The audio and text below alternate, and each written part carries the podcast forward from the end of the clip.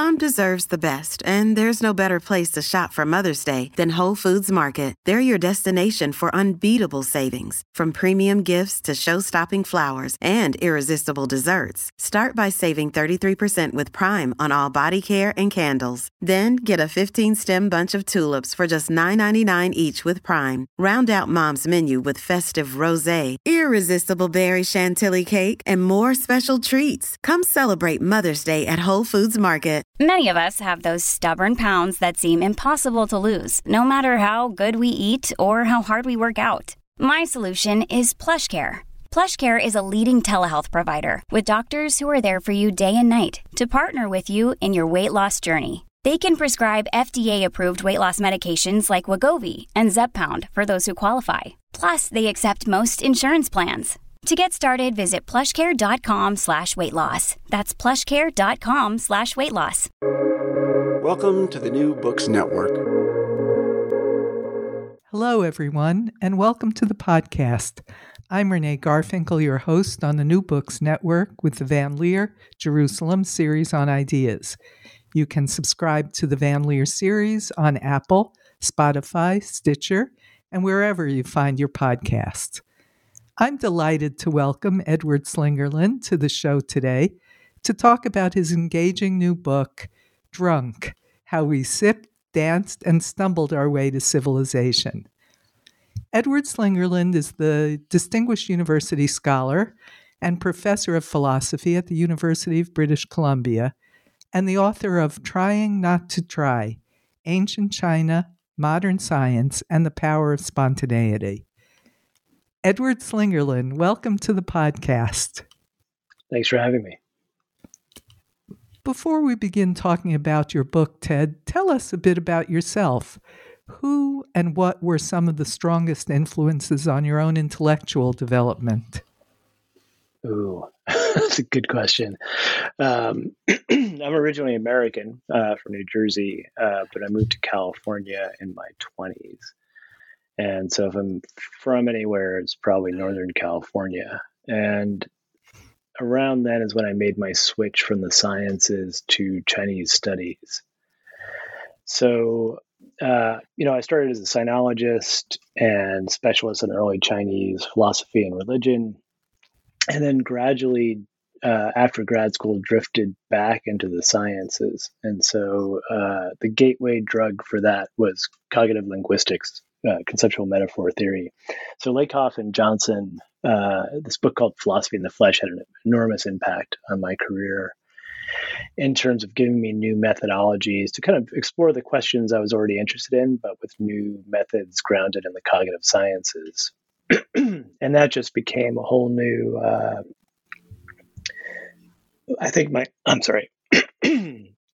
my colleagues would see it as a detour.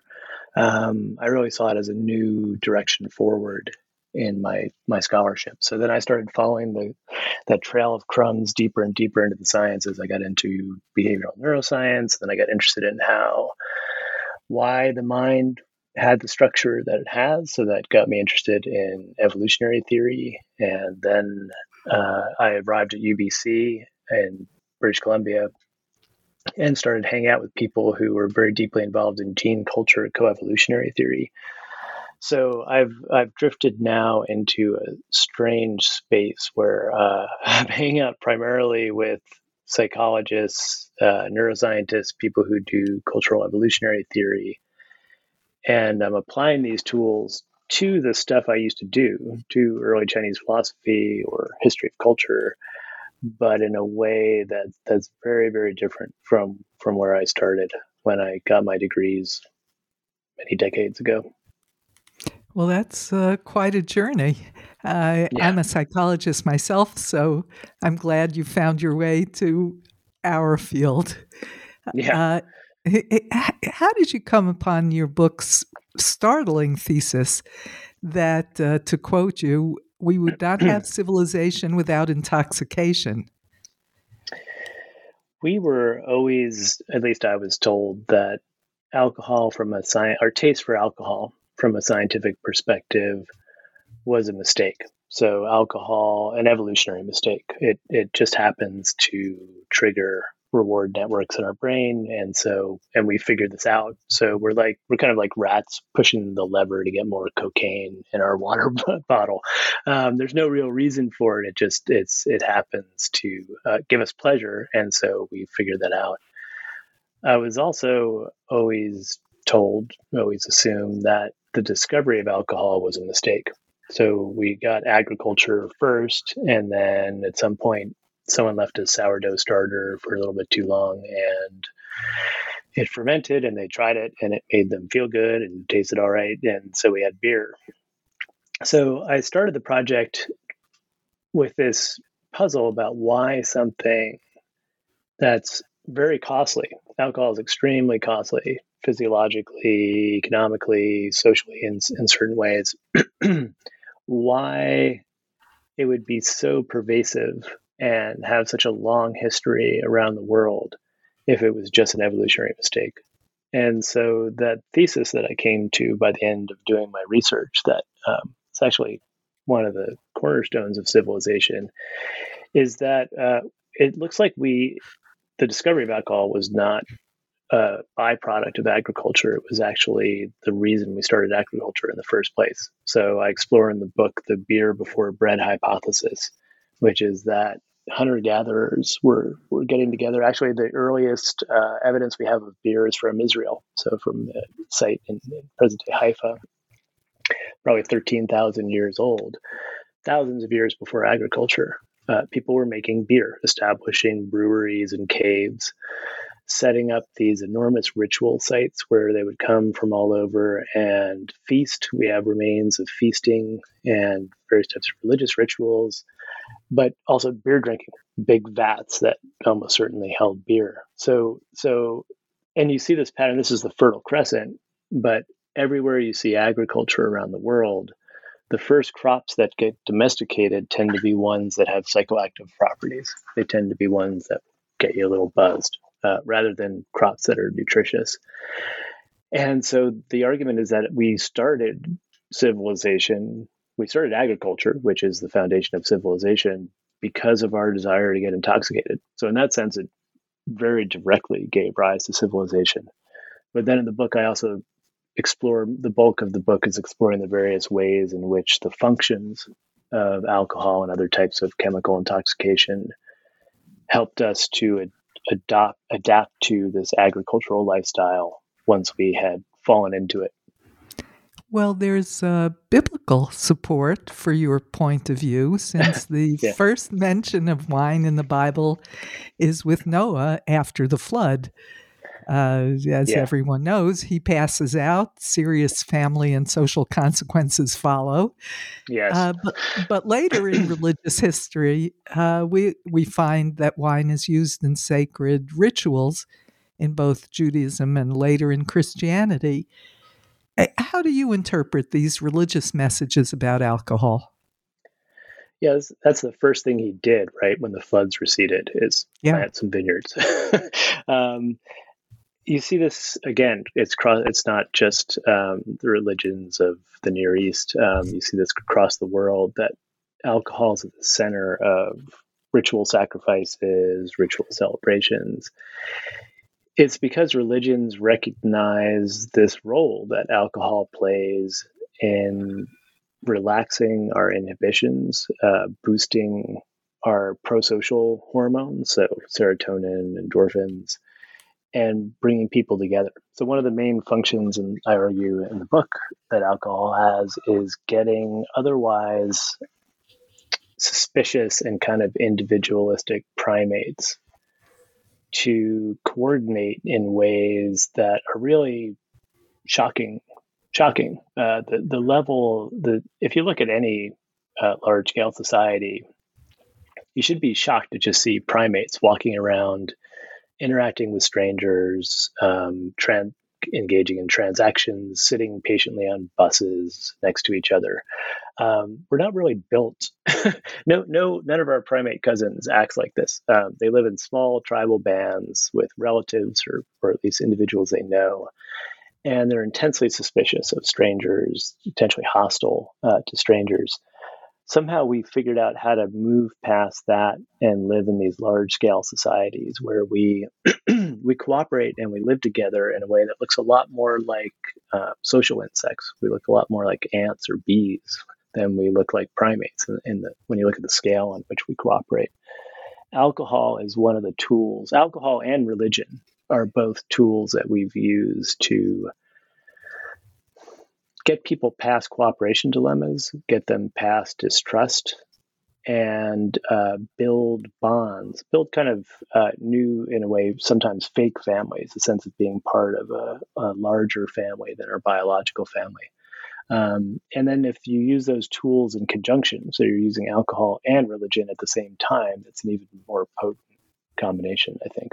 So cultural evolutionary forces have converged on certain tricks for getting primates designed to live in small-scale hunter-gatherer societies to live in large-scale communities. And two of those tricks are religion and alcohol. So we shouldn't be surprised that across the world we see them being used in conjunction. But animals like intoxicants too. You go into quite a lot of detail in the book about that, but they just do it because it feels good and not in order to facilitate their challenges. Yeah, and in the case of non-human animals, it is a evolutionary mistake. So it makes us feel good too, right? So it is triggering pleasure networks in humans and other animals. In them, it's purely a mistake. In us, there's a good reason that we actually have producing and consuming alcohol has become it was arguably the first thing we ever did in an organized fashion as a species. I mean, the biblical account in a way is a metaphor for this, right? The first thing you do when the floods recede, you plant grapes. The first things humans ever did in an organized way was start brewing beer and making wine. So that's because it has these functions for us. So yeah, it does. It hits the brains of other animals in the same way it does ours. And that's why they're attracted to it. But it's an opportunistic and accidental thing in the case of other species. For us, it's very deliberate and very organized, and for a very good reason. Well, you started off by mentioning the high cost of alcohol. Can you reflect a bit on why alcoholism is so prevalent in the United States today? It's estimated that the tendency to become an alcoholic is there's a strong genetic propensity. And it's estimated that up to 15% of the human population has a propensity to alcoholism. When you look at actual rates of alcoholism, though, they really vary cross-culturally across the world. And so I think what I argue in the book is going on here is that different cultures have different techniques for capturing the benefits of alcohol. They want to use alcohol because it boosts creativity. We can talk a bit about that.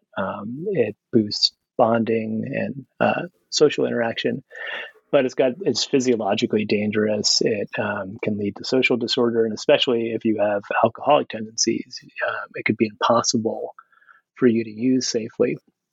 And so I talk about the difference between what anthropologists call Southern versus Northern drinking cultures. So Northern drinking cultures tend to drink a lot of distilled liquors. They tend to drink to get drunk. They tend to drink just for drinking by itself, not with a meal. It tends to be predominantly a male activity, and it's also an adult activity. So kids, it's something strictly taboo for children. It's something only grown-ups do. And getting drunk is not only not shameful, there's a kind of maybe heroic aspect to it, or it's manly to really tie one on. And you contrast that to Southern drinking cultures. And I think that Israeli society would probably fit this. Wine is part of just daily life. You have it at mealtime. You only drink around the meal table. It's something that everyone in the family partakes of. So kids, so my model for this is Italy. My ex-wife is half Italian. So we spent a lot of time in Italy And, you know, my daughter grew up getting a little bit of watered down wine at the table with everyone else. And, you know, now she's almost 15 and I'll pour a little bit of wine at dinner, real wine, you know, just to taste it. She's actually developed quite a good palate for wine. She doesn't have great vocabulary, but she discriminates well. And so kids just learn that alcohol is something that is part of life. It's something that enhances the enjoyment of a meal. In these cultures, you tend to only drink at the meal table. You don't drink away from it. Drunkenness is frowned upon. So, you know, drinking to the point that you're really visibly drunk is kind of a bit shameful. And in those cultures, you tend to see much lower rates of alcoholism. So, you know, Italy's the one I know the best. They, in terms of quantity of alcohol, they drink quite a bit of alcohol. They're pretty high per capita in terms of alcohol consumption, but the alcoholism rates are very low. And so the reason I think you see so much alcoholism in America is because America has inherited this northern drinking culture. And it's really, in a way, taken it to an extreme, because it's combined it with social isolation. So in large swaths of the U.S. and Canada, it's very different. There aren't good social drinking places. So in Europe, and in cities, at least in the coasts in North America, you have pubs, you have places that people go to after work that reproduces more of the Southern style drinking, right? You're doing it with meals. There's a mix of kids and older people and young people at these places. And you're drinking in a social environment where the presence of others, and I talk in some detail about these various social cues people use to control each other's drinking, tend to moderate your drinking and tend to keep it under control. But in the U.S., people drink at home a lot more. People drink a lot more distilled liquors. They tend to not have a local pub that they go to. They tend to just drink with their family, ideally around the dinner table, but often in front of the TV by themselves. And that's a recipe for unhealthy drinking. Besides the genetic influence, do you think there are individual differences that are significant in the dynamics of drinking? For example, are there personality factors or other factors that influence whether someone is more likely to be helped or harmed by intoxication? Yeah, sure. I mean, I would include individual level differences like that under genetic influences. So there's genetic influences that directly relate to how you process alcohol.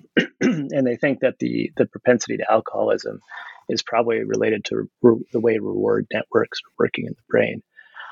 But personality traits could be related. So, and one of the things I talk about is how people with different personalities might use alcohol in different ways. So introverts, one line of research looks at introversion versus extroversion. And introverts typically use alcohol very strategically to turn themselves momentarily, or at least for a few hours, into extroverts when they need to. So introverts tend to be much more prone to using alcohol in social situations where they're having to interact with other people. And I was reading this literature. I completely resonated with this because I'm a very extreme introvert. And if I'm going to have to socialize for 2 hours, it certainly helps to have a drink or two.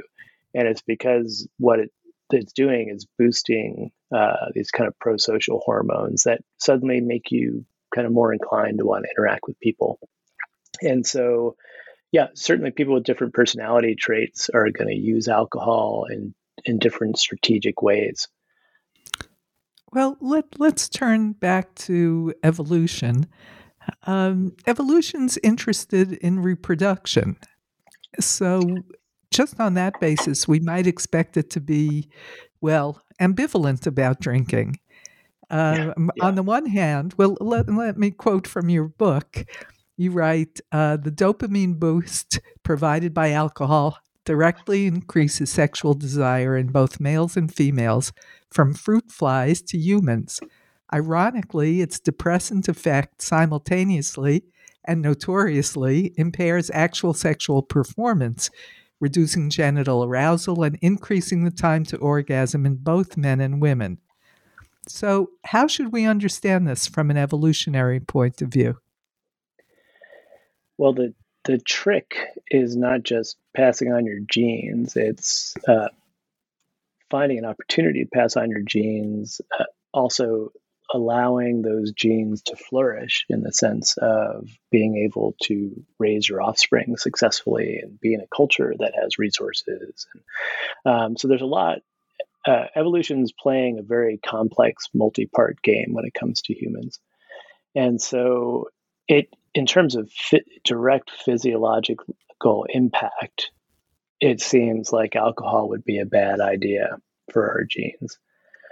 But if what it's doing psychologically is reducing your inhibitions, making you more outgoing, making you more charming to yourself and actually charming to others, finding other people more charming and more attractive, that just at the individual level could counteract the negative physiological effects. And then the really important functions of alcohol come in, not, in my view, not at the individual level, but at the social level. So the two main functions socially that I focus on are creativity and cooperation. So alcohol, we have a problem. Humans have this problem where we need to be creative. We're, unlike any other species, we're completely dependent on tools. We literally could not survive without tools. And tools need to be constantly changing. The environment keeps changing. We're competing with other groups that maybe have better tool sets than us, and we need to up our game. So constant innovation is crucial for human beings. Innovation requires what cognitive scientists refer to as lateral thinking. So kind of thinking outside the box, connecting things that aren't obviously connected. And this kind of creativity is not something you can just force algorithmically. You can't just sit down and kind of power through a problem and get a creative solution. Creative solutions have to come to you. And so they require a kind of cognitive relaxation that is not our normal way of being. And so one of the functions of alcohol is to downregulate the prefrontal cortex. So this is the part of our brain that's in charge of goal-directed activities, suppressing desires, staying on task, being disciplined, staying focused on one topic, all the kinds of things that a 5-year-old is not very good at. So, and it's actually the last part of the brain to mature. It doesn't fully mature until our 20s. So we need a PFC. To be a functioning adult, we need a PFC. But the cost is it narrows our focus and makes it hard for us to engage in this kind of lateral thinking. If you look at lateral thinking tasks, 5-year-olds radically outperform adults on these sort of creativity measures. And so what would be ideal is to be an adult, have a PFC so you can get up, get to work on time, so you don't forget your coat like my daughter did this morning because she's scattered and she can't remain focused on anything. At least she could tie her own shoes now, but that was a long time coming. So you want to have a PFC, but it would be nice if you could just turn it off sometimes when you need a creative insight. And that's one of the things that, if this is your problem, alcohol is a good solution to this. It's short acting. It's precisely dosable. It has very consistent effects across different people. And so one function of alcohol is to make us more creative temporarily, and also crucially kind of creative in a group sense. So we're individually more creative, but we're also, because our inhibitions are down, we're more willing to go out on a limb and share something that might sound stupid or that maybe we would have been embarrassed to say earlier, but turns out is actually quite a good idea. And so, one of the ways our genes are, you can argue very indirectly, but very importantly, benefiting from alcohol is it's creating creatures that can innovate. or it's making it easier for those creatures to innovate. The other thing alcohol is doing is helping us get past cooperation dilemmas. So we constantly face these cooperation dilemmas where economists refer to them by different names. So prisoner's dilemma, tragedy of the commons. But the common structure is that for you and I, we'll both individually do better if we cooperate, if we work together. And yet, we are both vulnerable to what economists call defection. So if I trust you and I work for the common good, there's a danger that you're going to defect, that you're not going to cooperate. And then you'll benefit a lot and I will pay a heavy cost. And so in situations like this, purely self-interested rational agents will get suboptimal outcomes. They won't do well. And yet, if you look at humans in everyday life and throughout history, we solve these cooperation dilemmas all the time. And we do it by trusting one another. And one of the ways we help ourselves to trust others is to use alcohol. There's a very good reason that whenever you see humans having to come to an agreement, potentially hostile individuals having to bury the hatchet to sign a peace treaty or something like this, these discussions never happen until everyone sat down and started drinking together. So because what it's alcohol in impairing the prefrontal cortex, it's making it harder for us to lie. It's actually making it harder for us, easier for us to detect lying. And it's boosting these hormones like serotonin and endorphins that make us more trusting and willing to bond with other people. And so it's possible that alcohol, so maybe alcohol is increasing the time to orgasm. That seems, on a very narrow time scale, like a bad thing for the genes. But they're not just worried about orgasms. They're worried about those orgasms producing viable offspring that are going to be part of successful cultures that are going to be able to pass on their genes because they'll survive and thrive. So yeah, you have to look at the cultural when you're trying to evaluate the pros and cons from an evolutionary perspective. You can't be looking very narrowly just at individual genetic replication. You've got to be thinking about, because humans are so social, you have to be thinking about the success of a particular set of genes in a particular individual who's part of a particular society.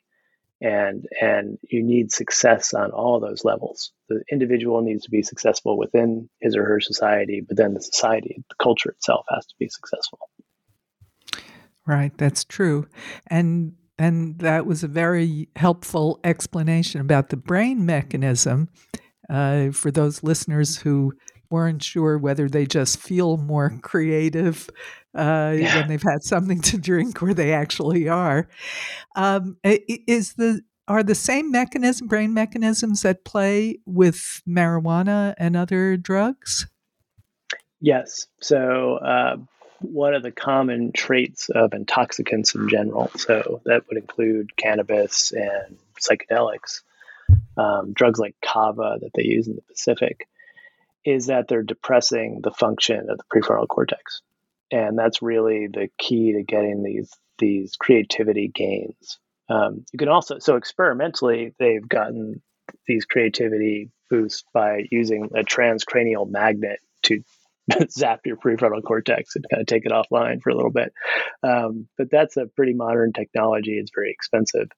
So yes, humans around the world have figured out various substances that will basically either shut down the PFC, or in the case of psychedelics, they're downregulating the PFC, but they're also really depatterning the brain.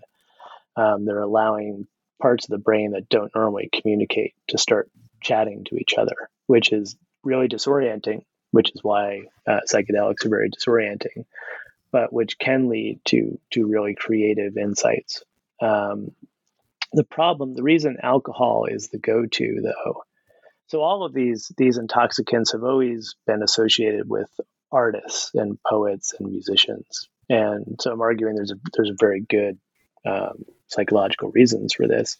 And But alcohol has been the dominant one, and for good reason. It's got relatively consistent effects across individuals, whereas one of the problems with cannabis is that it is really variable individual to individual. So some people it makes very energizes them and makes them very social. They want to go out and dance and go to parties and talk to people. Other people like me, it makes me extremely paranoid for about 15 minutes and then I fall asleep. So it's not really very useful for me. It's hard to life dose of the party, as well. Yeah, no, it's hard. It's terrible. And I, and everyone's always been like, well, you have to try this strain or that strain. I've tried every strain you can imagine. They all did the same thing to me. So, and this is not, this is a known issue with cannabis. It's very variable. It's hard to dose. So you have to, if you're smoking it, you have to know kind of how to hold it in your lungs. And with psychedelics, the problem is they're so disengaging you from reality and for such a long time that they're not really useful on a daily basis or as a regular creativity aid. And so Michael Pollan, I don't know if you know about he has a relatively recent book called How to Change Your Mind. Yes. And he's focused primarily on psychedelics. And he has a great analogy there that was very important for me in thinking about this. He compares the effect of psychedelics on cultural evolution to the effect of mutagens on genetic evolution. So if you have a mutagen like radiation, it screws up DNA and alters it in a way that usually is fatal, that usually is very bad. So it's introducing variation. Variation is the engine that drives evolution. You need variation for evolution to work. But most variants are harmful or useless. But every once in a while, you get a really good one. And that's how genetic evolution functions. He's arguing psychedelics for culture are like that. You take some mushrooms or some LSD, you completely de-pattern your brain, and you introduce this entropy and randomness that 99.9% of the time is producing nonsense. So if you look at, I talk in the book about journal entries I've written on psychedelics, and they're almost entirely nonsense. But his argument is, that 0.1% maybe is something useful that is radically different. And that could be the equivalent of a kind of breakthrough genetic variation where this is something we needed. And so he thinks psychedelics are this tool we use to introduce variation and randomness to cultural evolution. And I would argue that alcohol is very similar. It's just a lower dose version of that. So you aren't getting the same degree of creativity because you're not de-patterning the brain in such a radical way. But you're also more likely to get something useful than if you do mushrooms or LSD. So they all have a kind of, all of these various chemical intoxicants have roles to play, I think, in human life, and they have historically. But there's a really good reason that alcohol is the king of intoxicants and is so common cross-culturally, because it's just the right amount of altering your mind. So why? Do you think, does the founder of the field of evolutionary medicine, Randolph Nesse, who's been a guest on this podcast, why do you think he and others believe that our attraction to drugs and alcohol is merely an evolutionary mistake or a side effect of other things? Yeah, Randy's a good friend of mine, and we actually had a discussion about this last time I saw him at ASU. He's intrigued but not convinced by my arguments, and I think that in Randy's case, he's told me this. He's just seen the impact, the negative impact of alcohol physiologically, and the negative impact of alcoholism in a way that makes it really difficult for him as a doctor to not think of it as a pathology, to not think of it as something dangerous that we need to eliminate a taste for in human beings. And at least at the last time we spoke, he's still not convinced that the advantages that I'm arguing for, so these, you know, creativity, bonding, all these other things, actually would have in our evolutionary history paid for the costs.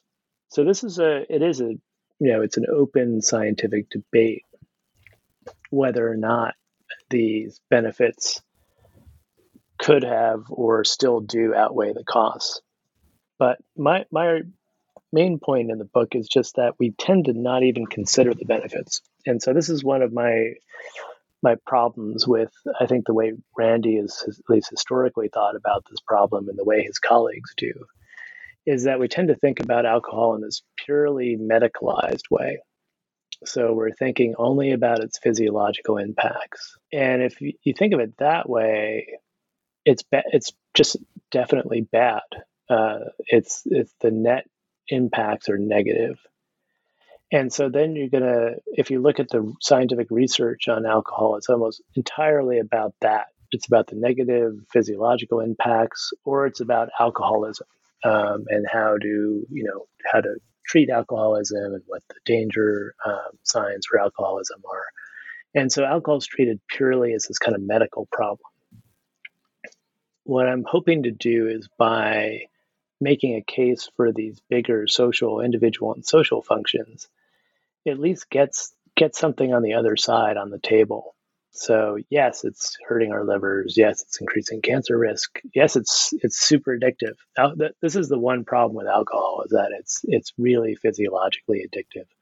If I could change, if cultural engineers could have changed one thing about it, would have been that. And that's one of the advantages to cannabis and psychedelics, is that they're not physiologically addictive in the way alcohol is. But if we're going to make a decision about just modern day humans, do we make a place for alcohol in our individual lives?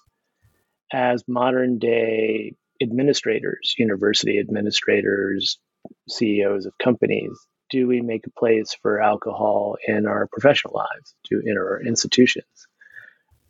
I think this is a decision that we can only make when we have all of the data at our disposal. So not just all the stuff we've typically had, medicalized information about the harms, which typically then what's on the positive side of the ledger, just fun, kind of pleasure or fun, right? Which if it's known, really clear, quantifiable costs, and it's only being pitted against fun is going to lose.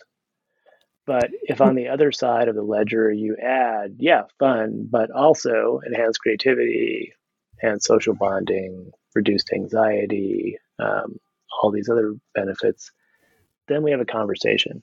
And then we can make intelligent decisions about whether we want to include alcohol in our lives. But you're right that Randy remained unconvinced ultimately by the arguments in my book. And that's what science is about, right? You have disagreements about the relative weight of different functions of things. So there remain very good evolutionary thinkers who have access to the same data that I have access to, who come to very different conclusions. Well, given your point of view, how do you view societies and cultures that reject or forbid the use of drugs and alcohol, recreational drugs and alcohol? Have the Mormons, you have Muslims, mm-hmm. You have many sects of Buddhists. How do they fit into your thinking on the subject? Yeah, they're an interesting case, and so I talk about them in the last chapter of the book. In one way, they're part of my argument for the functional effects of alcohol, because if alcohol were only a mistake, if it were only a parasite of the brain that had only negative costs, cultures that successfully ban it should have a wild advantage over other cultures. And it's not like this prohibition is a new idea. We've been trying to ban the consumption of alcohol for as long as we've had it. So some of the earliest documents we have from early China are very harsh prohibition edicts. Anyone caught drinking alcohol will get immediately executed. One of the earliest myths from China is that this mythical sage king Yu was apparently presented with beer for the first time. So this woman invents beer and she presents it to Yu, and he drinks it and he enjoys it, makes him feel good. And so he executes the woman and says, we should never make this stuff because it's so dangerous. It will destroy civilization. And yet, the early Chinese kept drinking on an epic scale. And so this is one of the data points for me, is that cultural groups that ban alcohol have been around forever. And yet they're surprisingly unsuccessful. If you look at a map of the world now and look at, where prohibition is really in effect, not just nominally in effect, it's not a very big part of the world. And so why? And I argue it's got to be the case. It's because groups that prohibit alcohol are gaining the benefits of doing so. There are definite benefits, but then they must be incurring some costs in terms of innovation or bonding. I also talk about the fact that a lot of groups that ban alcohol substitute some other practice that gives you the same effect. And so if you look, for instance, at Pentecostals, they don't drink. It's forbidden to take chemical intoxicants.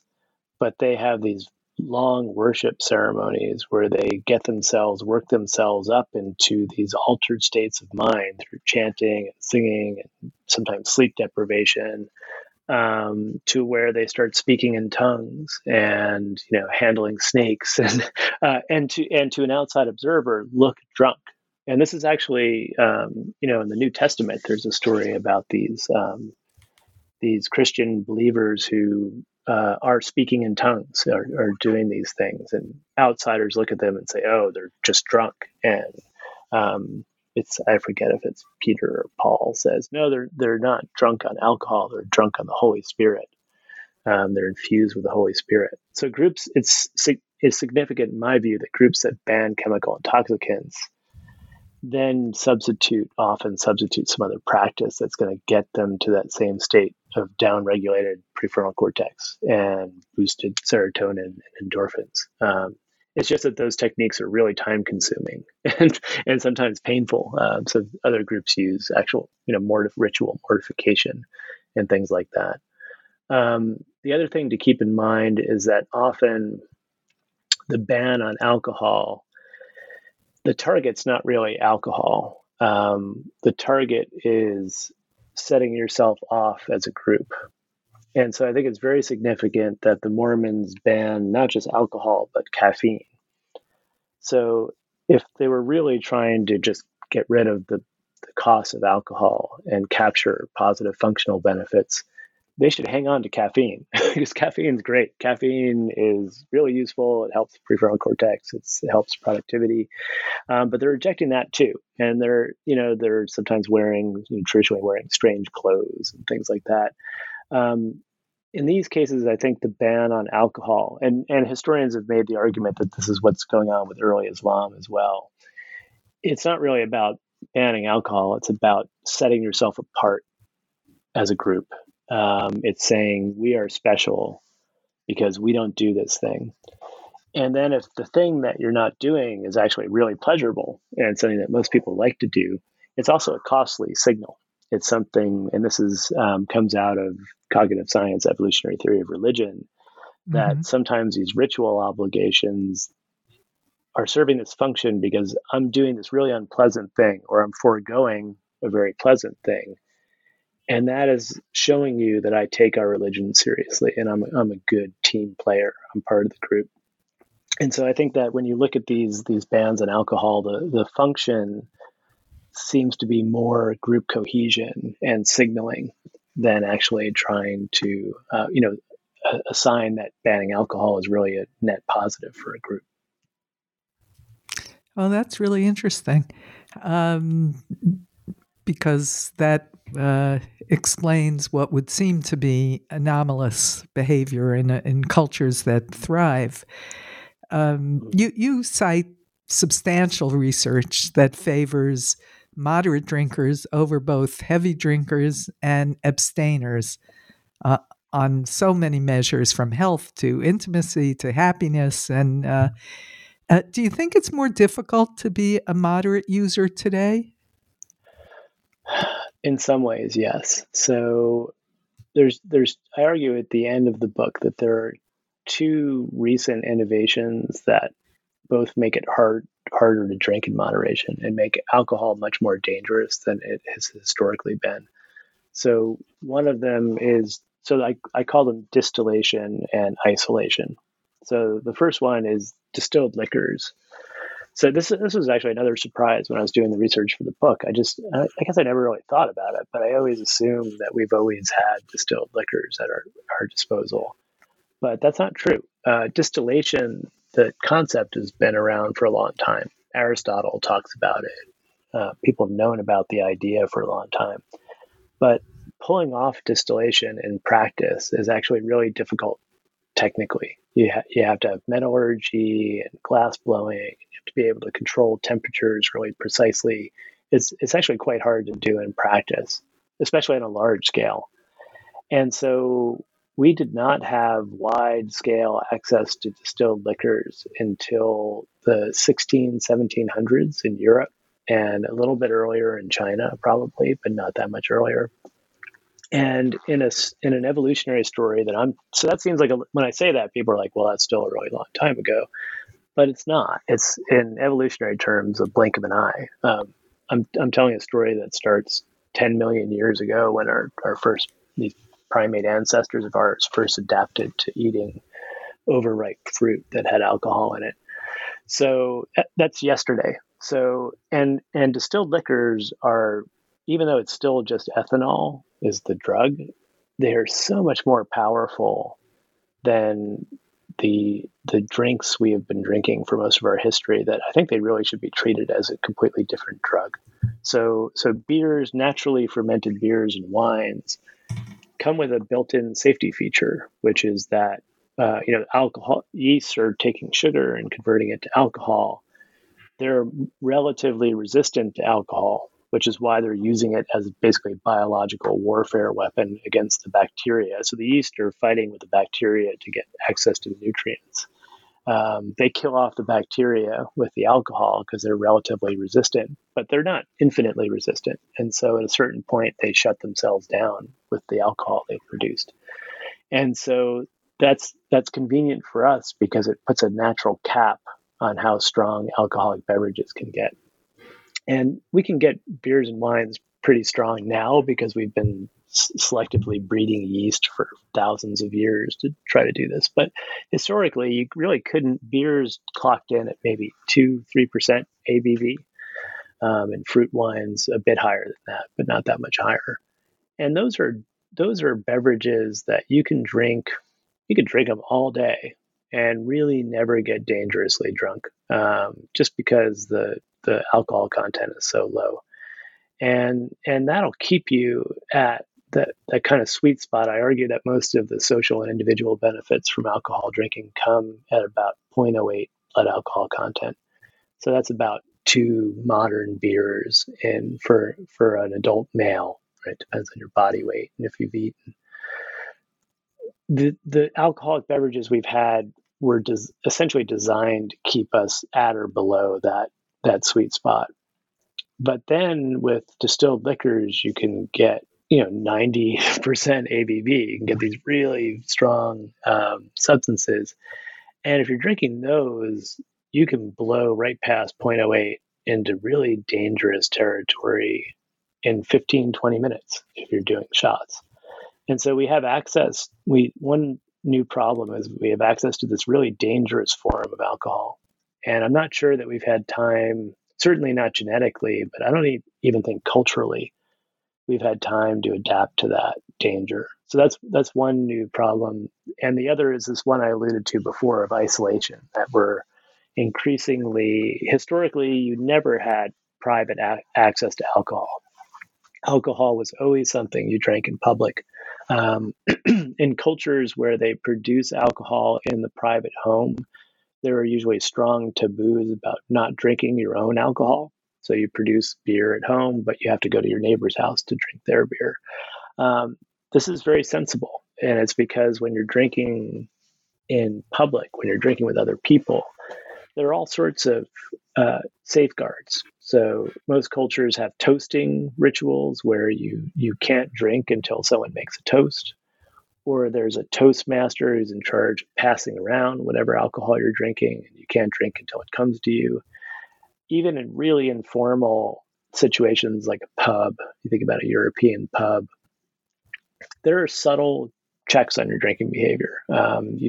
People who are out drinking together tend to drink in rounds. And so if I'm consuming too fast and I finish my beer before you finish your beer, I have to wait. Most cultures, it'd be kind of weird for me to order just for myself another beer. I have to wait for everyone to be done, and then we order another round. That moderates my drinking.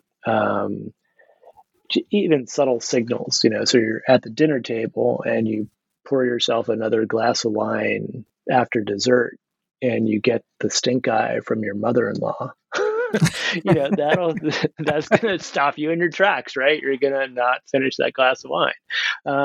So there are all these ways in which humans socially regulate each other's drinking.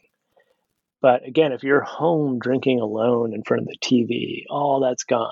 And that makes it really more, and especially if what you're drinking is distilled liquors, which are super addictive and super powerful, I think it becomes much more challenging to drink in a healthy way. And I think we've really seen this on steroids during COVID lockdowns. So, people, at least in North America, there was already this trend toward isolated at-home drinking. And then COVID lockdowns just made it worldwide and made it really bad, right? So people are stuck at home. They don't have their normal routines anymore, so you're not going to work. Time of day starts to not matter as much. And then you have access to, in Vancouver, in the beginning, early stages of lockdown, I could order food, and I could also have, a case of vodka delivered to my apartment.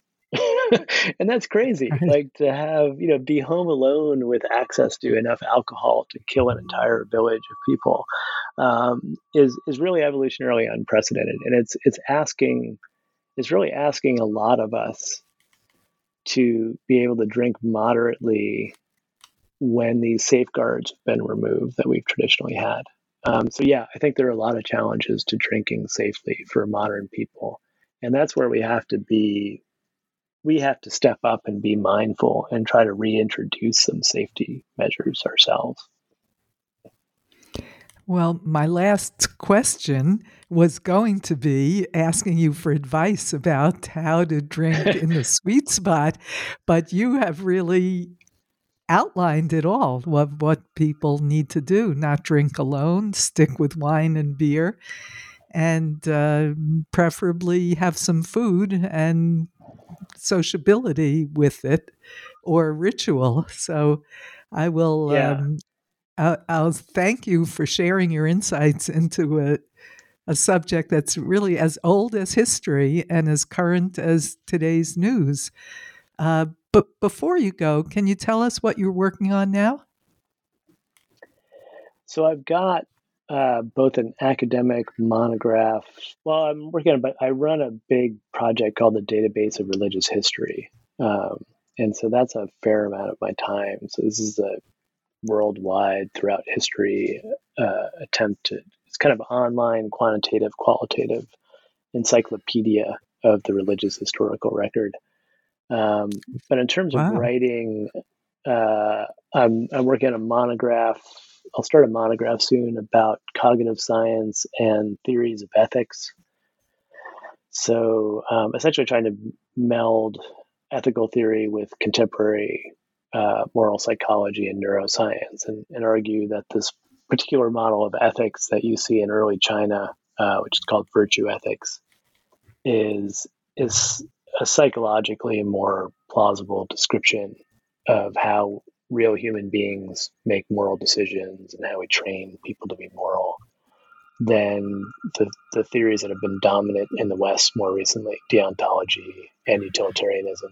So that's the kind of in the weeds academic project. And then I also have a project where I'm going to write about, I think, it sounds strange. I'm going to write about the Northern California coast and the kind of daily pleasures of eating and drinking, but also nature and growing things and engaging with the environment in various ways as a lens into pleasure. How important pleasure is for human beings. And this would all be in the service of a kind of defense of philosophical hedonism. So in a way, rescuing hedonism from its modern connotations of, kind of drunken sexual abandon, and bring it closer to the original meaning, the original ancient Greek meaning of, pleasure, but pleasure understood very broadly and focusing primarily on things like intellectual pleasure and delight. So, so that's probably the next trade book. Well, all three of those projects sound extremely interesting and very important. So good luck with them, and we'll try to keep our eyes out for publication and access to it. Thank you so much for coming on the show today, Ted, and sharing your insight and your work on a subject that most of us find very interesting. And thanks to our researcher, Bela Pasikov. Bye-bye. Thanks for having me.